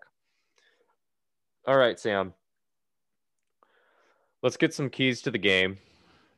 Um, again, it's going to be. I think it's going to be a different game than what we saw against Oregon, Oregon State. Yep. And I mean, on defense, I think it all starts with containing the running back. I alluded to it earlier. Um, we need to win the line of scrimmage a lot better than we did against Oregon State, and I think I think some of that was just some personnel just shuffling in and out. Them seeing some young guys, and they wanted to kind of get a feel for that, and they'll still do that again in this game too. Again, with it being a COVID year there's no impact on eligibility. So they are going to play some younger guys because it doesn't impact their eligibility at all um, and gets them some game time. Um, that being said, I'd like to see us solidify a little bit more of a physical rotation at that defensive line spot. And like you alluded to earlier, I'd like to see a guy like Jacob Bandes possibly get some run. Um, it sounded like he he had a pretty good game against Oregon State, and maybe he gets some run over to Atele, like you said. Yeah. I didn't think that Josiah Bronson was particularly impressive in that first game. So um, obviously, an older and veteran player in in him being a, a redshirt senior. Um, but uh, I'd like to I'd like to see him improve on that, and if not, then give some of these younger guys some some opportunities. I think with Sam Taimani's strong game, um, if Tuli plays, I think Sam will get some rotation with Josiah at that other DL uh, defensive line spot. So more or less, we need to get a more solidified rotation. I think going in there um, at at that defensive line spot and really win win the line of scrimmage. Um, I also want to see us contain a little bit better than we did. I thought Ryan Bowman was a little bit disappointing in that Oregon State game. He got upfield a little bit too much on a few plays and was trying to, you know, create too much havoc and try too hard. I think he's he's obviously such a it's been one of his things that we've praised for so long. He's such a hard worker and you can't beat heart. He I think he got a little carried away against Oregon State and possibly lost some containment and assignments and look for him to correct those though. I mean, he's a smart player, been in the system for a long time, so I fully expect him to to to do so. Um, we have a couple. Uh, we have we have one other here here as far as the the defensive side of the ball, Sam, and I know that you're excited about one guy in particular, but I think there's there's some other guys that could could factor into this this you know key to the game. Yeah, I think we need to get pressure on their quarterback, Grant Gunnell, and force him into some errant throws or force him to pull the ball down and try to make something happen with his legs mm-hmm. and keep contained there. I think ZTF really showed a lot against Oregon State. And so, you know, I, I again, as I alluded to earlier, he's no longer a secret in the Pac-12, and and teams are gonna certainly be shifting protection his way, especially in passing situations. And so, uh, if he's able to replicate, you know, half of the performance that he had this past week, that would be really something to keep an eye on for the rest of the season. He could have a special season, although it's you know shortened amount of games, but look for ZTF to kind of pick up where he left off. But I think Connor, you mentioned it earlier in the podcast, is the fact that we've, you know, in one game quickly established, you know, an elite pass rusher in ZTF, so to speak. That's to warrant attention from the opposing offensive line, and they're going to absolutely shift protection his way and that's going to open up opportunities for someone like a Ryan Bowman or in a passing situation, a Sav'ell Smalls opposite of ZTF and Ryan Bowman inside. I want to see Sav'ell's first sack so I'm gonna, this next Saturday. I'm going to predict Sav'ell gets his first sack this Saturday because oh, of man. that very reason. I think we'll get Arizona in an obvious passing situation. We'll have ZTF. something. Yep, ZTF and Smalls at end. We'll move Ryan Bowman inside to defensive lineman alongside mm. Taimani or Josiah Bronson.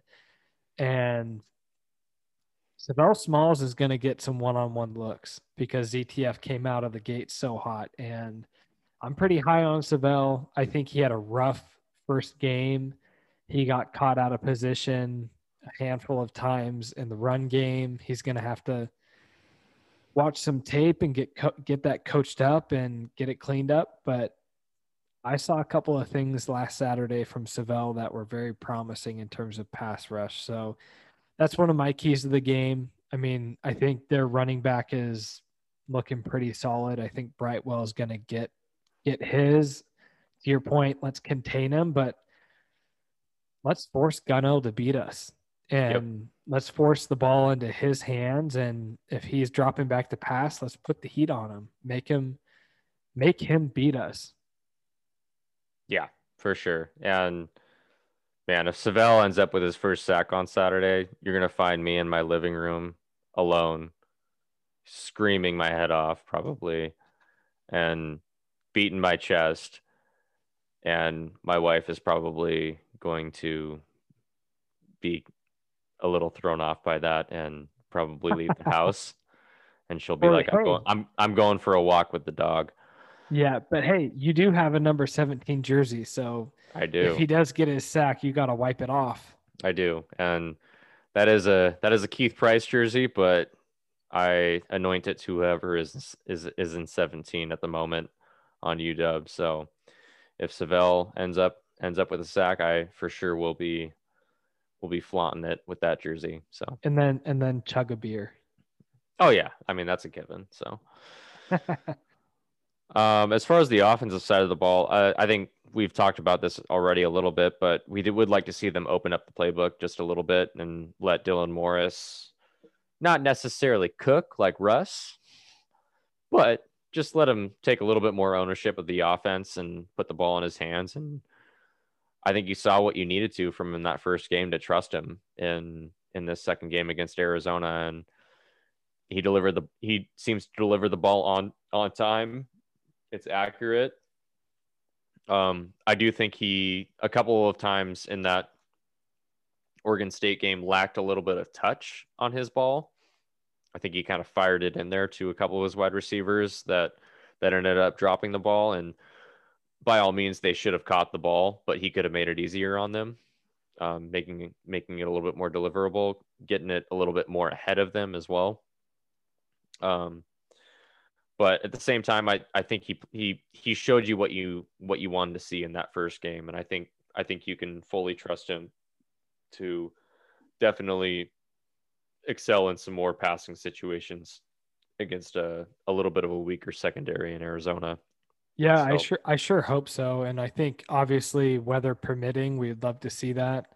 I just checked the weather forecast for Saturday and it more or less Iffy. feels like the same. It's yeah. gonna be you know, it could turn out just to be a cold, cloudy Pacific Northwest fall. Yeah, night. I don't think it's going to be quite as wet, but it it could there could be a little bit of precipitation. Yeah, it looks like in the forecast there's a chance for precipitation, a little bit of wind with gusts up to like 10, 15 miles per hour, which is definitely notable, but it's not going to, you know, really shouldn't change a game plan. Shouldn't change a game plan maybe like this past weekend did, but yeah.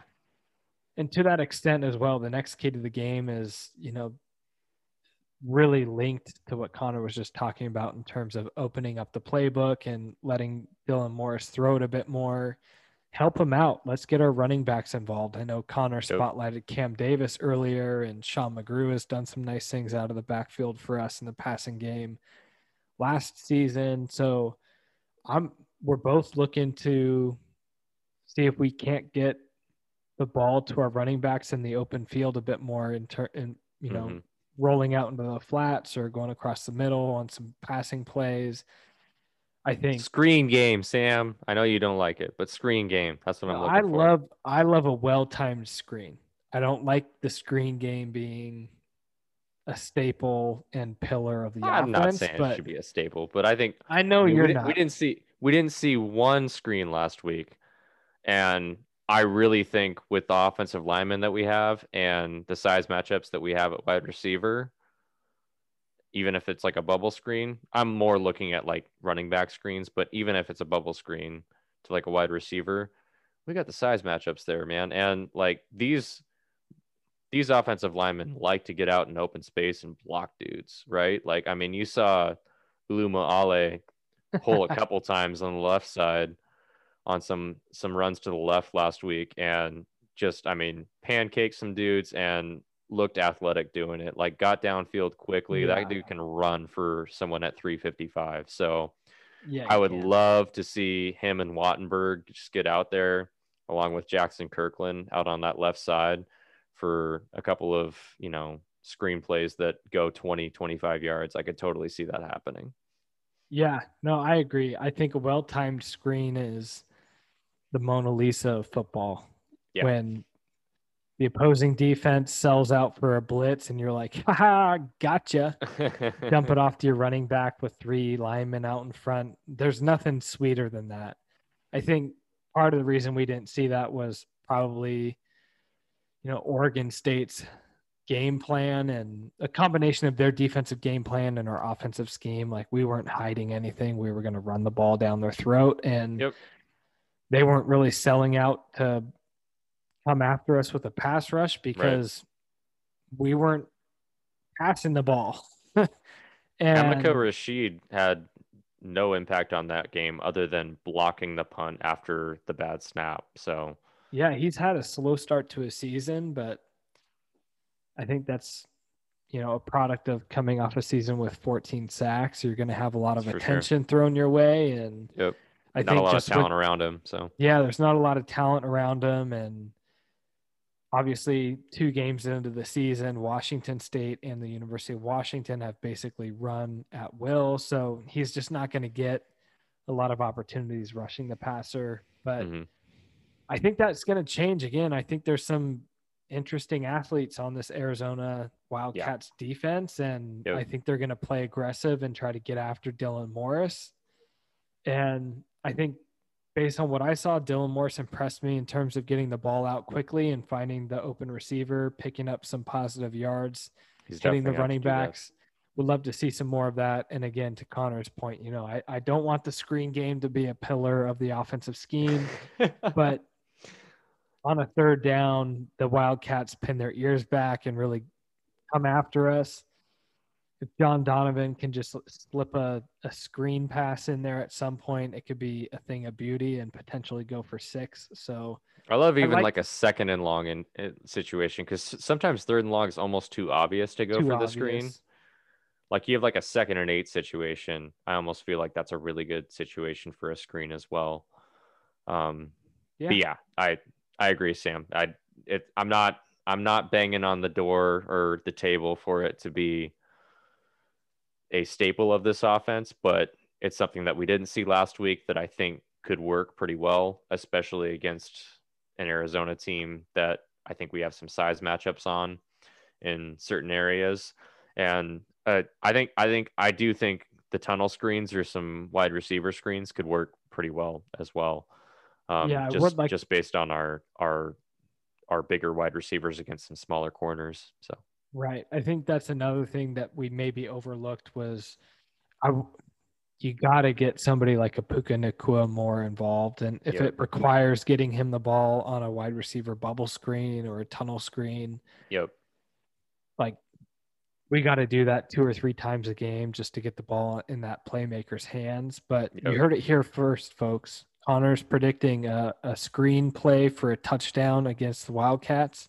I think it, it if I'm gonna pick anyone that it's gonna go to, Cam I, Davis. w- I really I really want to say Cam Davis, but I'm gonna say Terrell Bynum. okay. just because of we saw him really work some dudes in the open field, especially on those Yeah. end arounds. And it's an easy way to get him the ball in some space. And if you have, you know, like a Ty Jones, who's a good blocker in front of him, or even Puka's a, a decent blocker, Or a Cade or you Otton. get or you get Cade Otton involved, especially if it's like a tunnel screen type thing, kind of like towards the inside of like middle of the field.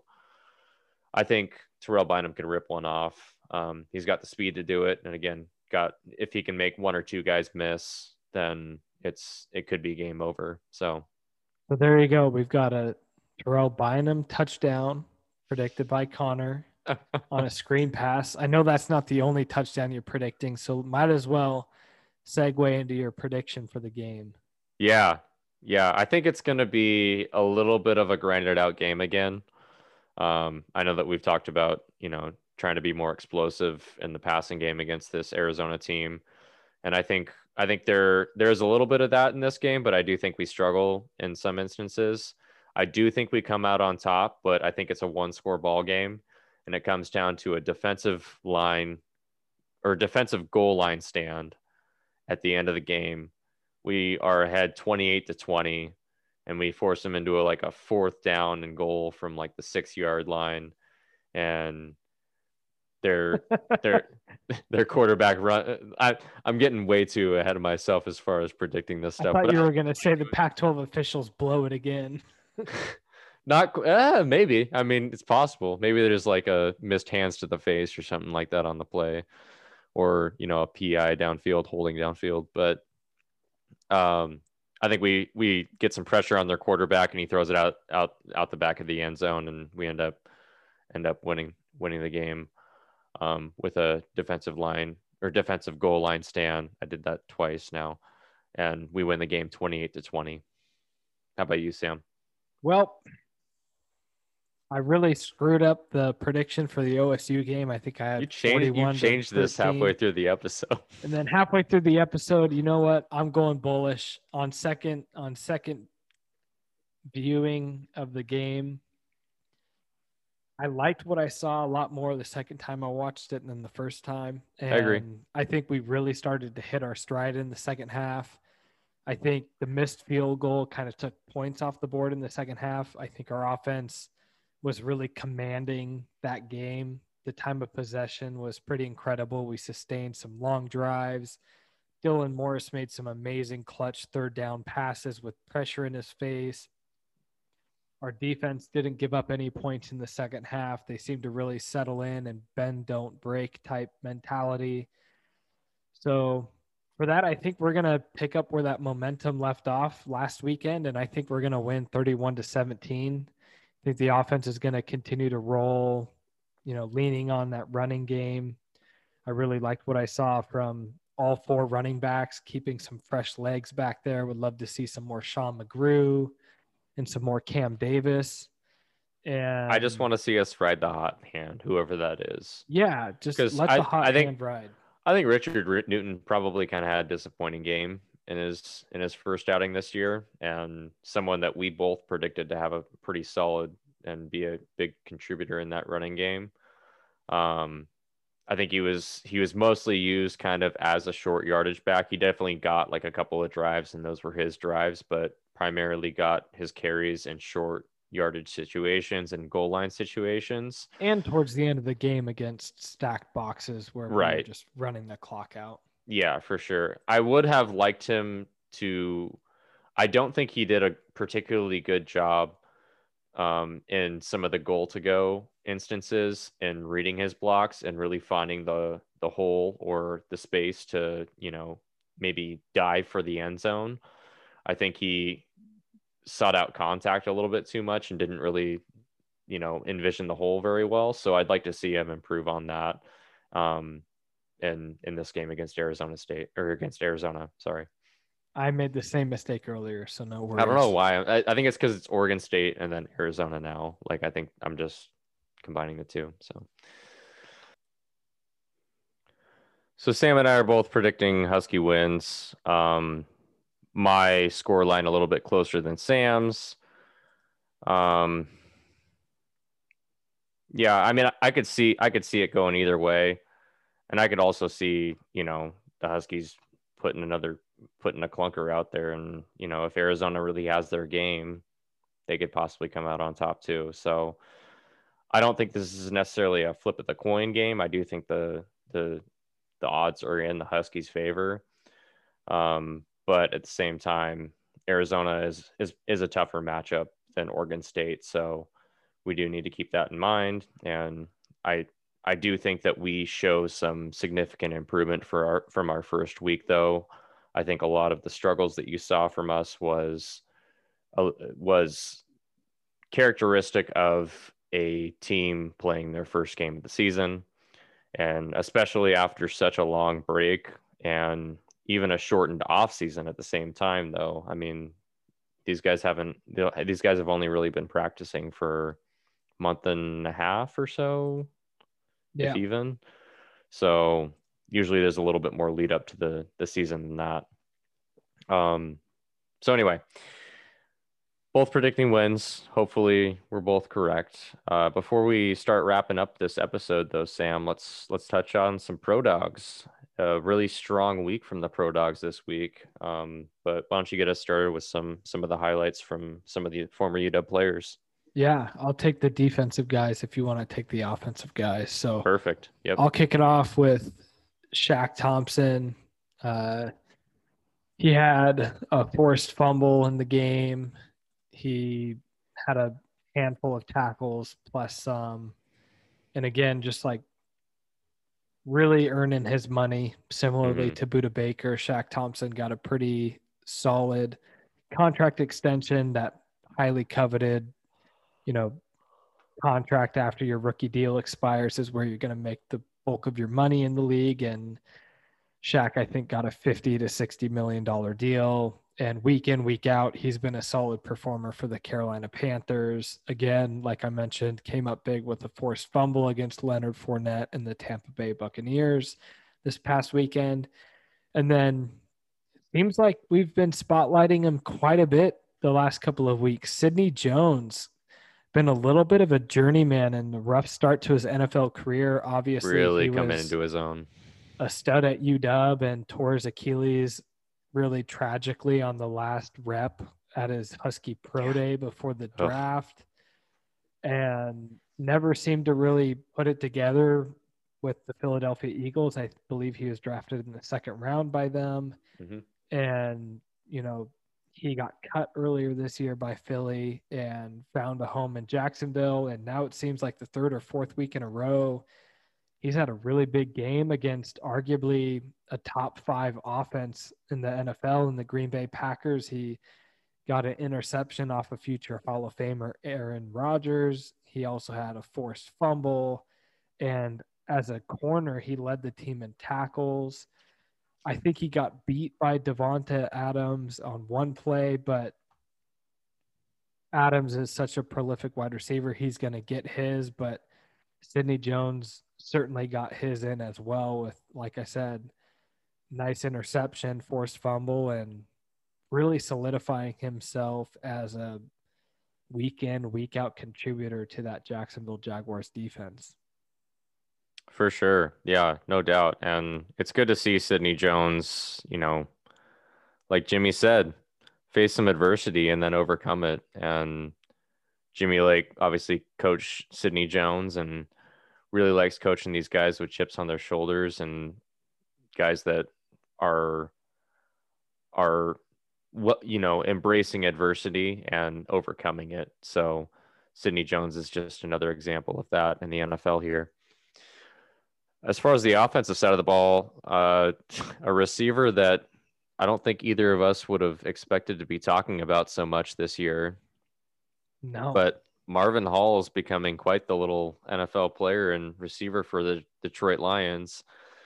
Had another good week. Uh, he had two catches for 61 yards, and one of those was a 55 yard touchdown, uh, long bomb down the left side of the field from Matthew Stafford. And they, and in a in a win over Washington, they made it closer than it needed to be at the end. But Marvin Hall really carving out a role with that Detroit Lions offense and Sam, I think you were talking about that he his contract might be up after this year, and if if it is, then he might be earning himself a little decent payday for kind of a role player in an offense. You know, two year kind of fifteen million dollar deal deal is kind of what I maybe foresee him signing if if all goes well for him the rest of the year. Yeah, I mean, really having a nice year. He's got two touchdowns he's kind of the big play guy in Detroit with Matthew Stafford having a strong arm. Marvin Hall has had a couple of take the top off the defense type plays and a guy that you root for to Connor's point didn't really make a name for himself in the purple and gold, but has always been an athlete. You know, he's really quick, twitch, super high end top speed and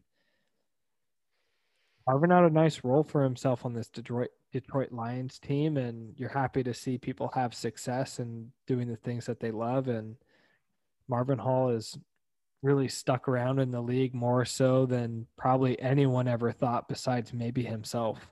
Yeah, for sure. I, I mean, I remember watching him at UW and he was basically a glorified returner on the Huskies back when we were in college. So I did not foresee this kind of NFL career coming from him, but all all the more to him. I mean, he's he's really proven some people wrong, I think, and with that elite speed, he's really using that as a as a weapon and in his offensive ability. So this other guy that we're going to talk about is filling in for one of Sam and I's favorite favorite players who's on injured reserve right now in Myles Gaskin. But guess who's backing him up and filling that role pretty well is another Husky. So they got a Husky backfield down in Miami, folks. Salvon Ahmed really had a productive game against the Los Angeles Chargers, and might I add, might I add, beating a former Duck and Justin Herbert. So got to rub that one in their face a little bit. uh, yeah, ended the day with 21 carries for 85 yards and a touchdown. Um, also caught a ball for five yards, but I mean, you can't you can't say enough good things about how Salvon's looked the past couple weeks in his NFL debuts here, his first couple times on the field. He's really, you know, seemed to come into his own and shined in the spotlight. So it'll be really interesting to see what happens in that backfield. I know that the the Dolphins just released or waived Jordan ha- Howard, or I, I, think that's his name. Jordan Howard was yep. a running back that was with them. So obviously that shows some confidence that they have in Salvon to possibly be getting the job done for them. And so long as Gaskin's on on IR, I think Ahmed's probably their lead back down there. So pretty cool to see, you know, someone that was undrafted and signed with the 49ers um, as an undrafted free agent, got released by them earlier in the year, and then signed on with the the Dolphins when they needed some running back help and seems to be seems to be finding a home at least through a couple weeks here of him playing playing some consistent ball for them. So it'll be really interesting to see how this plays out the rest of the year. Though it's exciting to see a full UW backfield for the Miami Dolphins, and I think Sam and I both agree they're definitely our favorite AFC team right now. Not only because of the the Huskies that play a role on their team, but also just because of the style of play. They're just a fun team and Brian Flores is really turning around that Miami franchise, and they're they're a fun physical team to watch. Yeah, and I'll throw in on top of that another reason for them to be our favorite AFC team is they're taking care of the Seahawks division rivals no within doubt. the NFC West, and so getting victories over the Cardinals and the Rams both, correct? Or the 49ers, sorry. Uh, all three of them. All three of they them. Went, they went three and one. Their only loss was to the Seahawks. Yeah, so gotta love that Literally from a perfect. Seahawks perspective. So yep.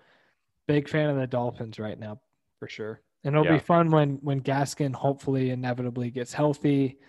Maybe they do a little one-two punch there. Yeah. I think you're going to see a familiar one-two punch, but down in Miami instead of Seattle. So might be fun to see how that shakes out about as far in the country as you can get from Seattle, but they're putting on for they're putting on for for UW for sure. And you know the the reason that we bring up these pro dogs every week not only is because we like to see former players doing well, but it really helps from a recruiting aspect as well. You know, young young young young players around the country see some of these pro dogs doing well and excelling on teams in the NFL and they want to know where they went to school and they see that if they keep seeing Washington pop up to their name, that's obviously going to put a spotlight on our on our program um, that we root for so hard. So uh, really plays a role in recruiting as well to see and spotlight some of these these pro dogs.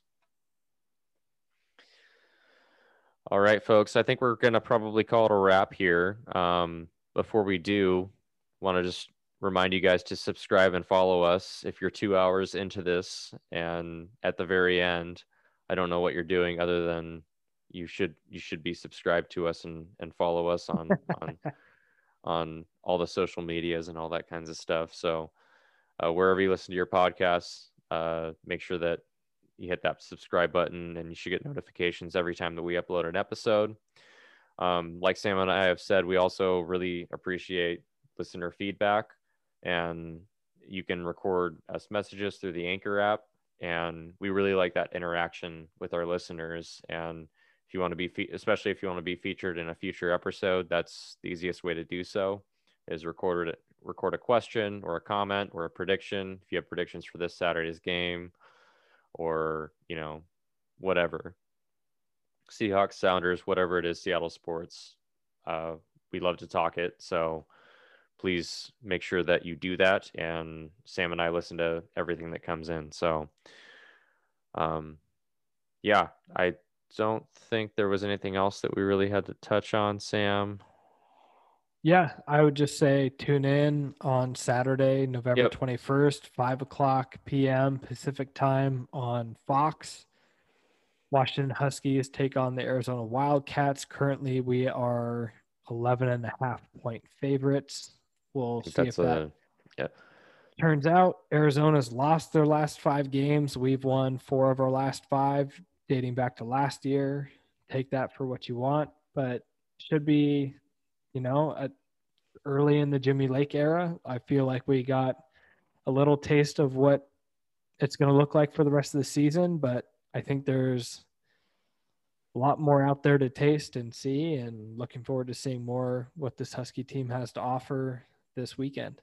For sure. Yeah, I think this is definitely a bigger test than Oregon State was. So looking forward to seeing uh, if if the Huskies can correct their mistakes from Saturday and really play a sound football game on uh, this next Saturday against against uh, Arizona. So yeah, looking forward to 5 p.m. on Saturday and hopefully we get there without any kind of interruptions and you know obviously again, like Sam and I have said every week, don't take these games for granted.